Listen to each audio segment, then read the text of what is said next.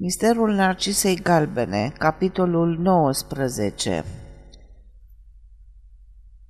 Ling Chu spune adevărul. Casa Dashwood și Solomon se afla în inima Londrei. Avea o bună reputație și clienți printre cele mai bune familii ale Marii Britanii. Cei doi asociați fuseseră nobilați. Sir Felix Solomon fu cel care îl primi pe Tarling. Era un om înalt, între două vârste, cu maniere cam bruște, însă de o bunătate evidentă. Îl privi pe detectiv pe deasupra ochelarilor. A, Scotland Yard, zise, aruncând o privire legitimației. Pot să vă acord exact 5 minute, domnule Tarling. Presupun că veniți în legătură cu conturile casei Line. Tarling aprobă. Încă n-am început verificarea, dar cred că o vom face mâine. Suntem foarte aglomerați și a fost necesar să angajăm câțiva funcționari noi pentru a face față. Cred că știți că nu noi eram oamenii casei Line, ci domnii Purbeck și Stone, însă am fost însărcinați cu anchetare chiar de către aceștia, dată fiind bănuiala unei sustrageri de fonduri de către unul din angajați. Cum este la mijloc și o crimă, e preferabil ca inspectarea conturilor să fie făcută de o casă neutră. Da, desigur. Comisarul este conștient de dificultatea sarcinii dumneavoastră. Am venit să vă cer câteva detalii, fiindcă sunt de două ori interesat. Sir Felix ridică brusc capul. Domnul Tarling? Ah, da, bineînțeles. Dumneavoastră sunteți cel care va prelua afacerile casei Line. Așa cred, zise Tarling calm. Interesul meu pentru moment este mai puțin particular. Directorul firmei e domnul Milborough. Da, ne-a fost de mare ajutor, iar dacă zvonurile care ne-au ajuns la urechi, cum că ar fi vinovat de lipsurile din casă, sunt adevărate, înseamnă că face tot ce stă în putință să fie condamnat. Aveți toate registrele? Da, toate. Ultimele trei au fost aduse chiar de domnul Milborough azi dimineață. Iată-le, zise arătând un pachet bine legat și sigilat cu ceară roșie. Sir Felix sună, apără un funcționar. Pune, te rog, aceste registre în camera specială lângă celelalte, spuse. Funcționarul ieși clătinându-se sub greutatea celor trei registre. Se întoarse spre Tarling. Păstrăm toată contabilitatea casei Line într-o încăpere specială. Toate registrele sunt sigilate și vor fi deschise numai în prezența domnului Milborough, fiind parte interesată, și a unui reprezentant al parchetului. Și când se va întâmpla asta? Mâine după amiază sau poate chiar înainte de masă. Oricum, vă vom anunța ora exactă, fiindcă presupun că vreți să fiți de față. Cu aceste cuvinte, Sir Felix se ridică, punând capăt întrevederii. Afacerea abunda în impasul gândit, Darling ieșind din clădire și urcând în autobuz. Odet se dovedise o înfundătură, iar un Milboro inocent ar închide și a doua pistă. Simțea o ușurare la gândul că autoritățile vor verifica atât de curând conturile. Rezultatele anchetei ar putea dezvălui o nouă pistă și, în orice caz, vor spulbera bănuile elile care planau asupra Odetei. Se hotărâ să se ocupe de Ling Chu, acum la fel de suspect ca și ceilalți. Nu mințise că știe cum să le apă chinez. Un criminal chinez, nu-i plăcea deloc să se refere astfel la fidelul său servitor, nu trebuie tratat în manieră occidentală.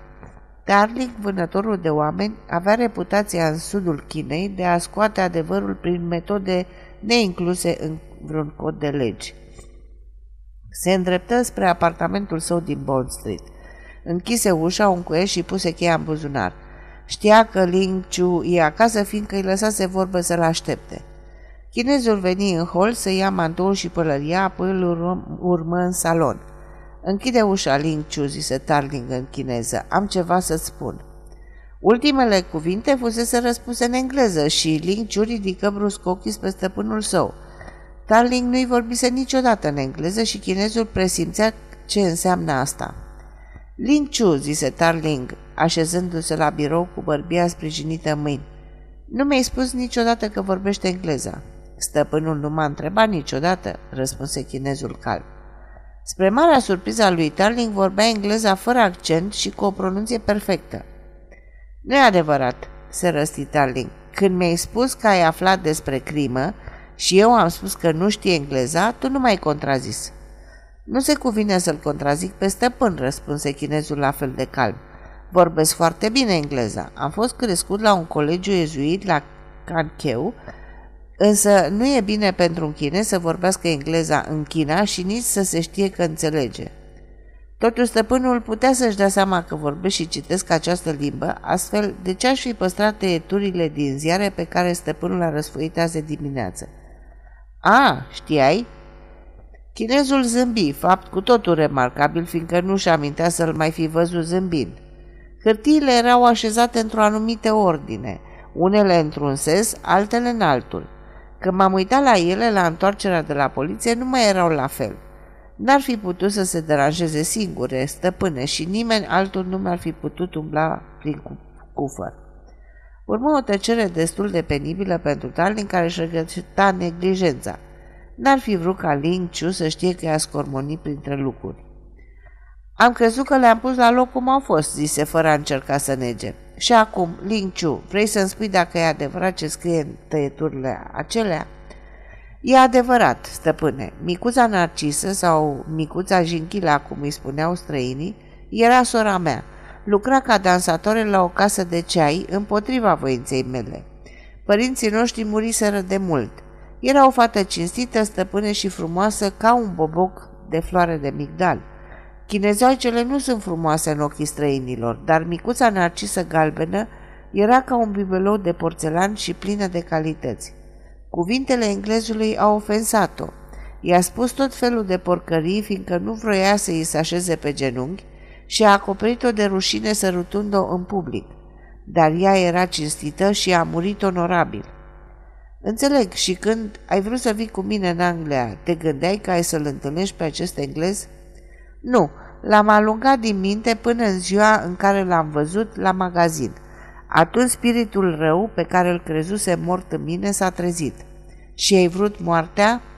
Chinezul plecă privirea. Trebuie să-mi povestești totul, Ling Chu.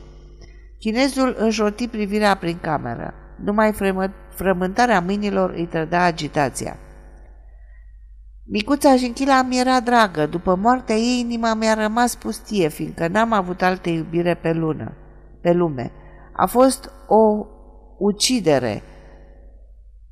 Apoi a fost uciderea lui Hong Holing și am plecat pe urmele lui Lu Fang.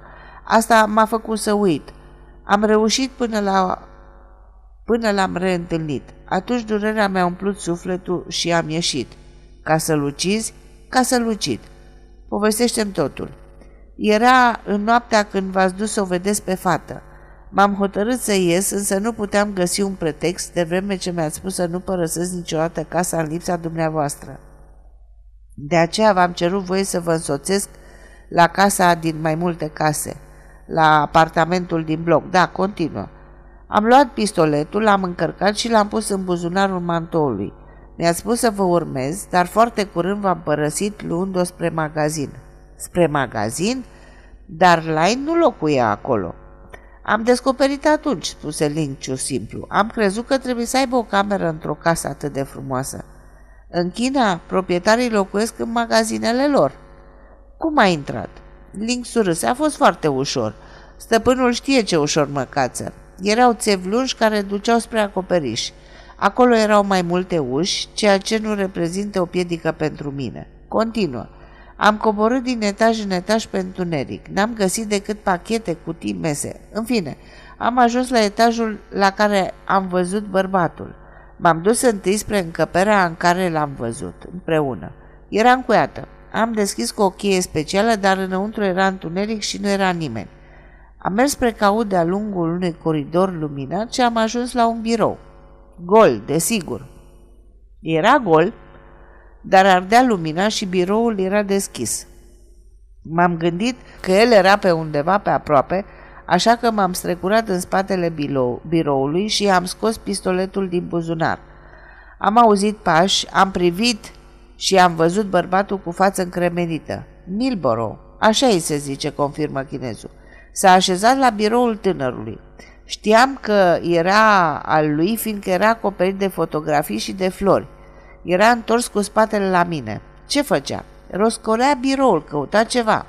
L-am văzut scoțând dintr-un sertar un plic pe care l-a deschis. Sertarul era plin cu fleacuri chinezești din alea de care cumpără turiștii.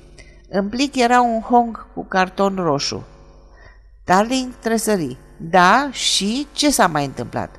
A pus plicul în buzunar, apoi a plecat. L-am auzit îndepărtându-se și am ieșit din ascunzătoare. Am început să scotocesc biroul. Ca să am mâinile libere, am pus pistoletul pe masă. N-am găsit decât un carnețel în care scria toate zilele care treceau.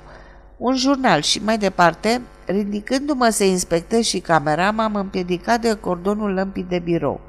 Camera s-a scufundat în întuneric. Atunci am auzit pașii revenind. M-am strecurat afară. Asta a fost tot, stăpâne. M-am întors grăbit pe acoperiș și am dispărut de teamă că voi fi descoperit și veți avea neplăceri. Și ai uitat pistoletul? Așa-i. Sunt dezonorat în ochii dumneavoastră, iar în inima mea sunt un criminal, fiindcă m-am dus acolo să ucid pe omul care ne-a acoperit de rușine pe mine și pe sora mea. Ai lăsat pistoletul acolo, repetă și Milborough l-a găsit.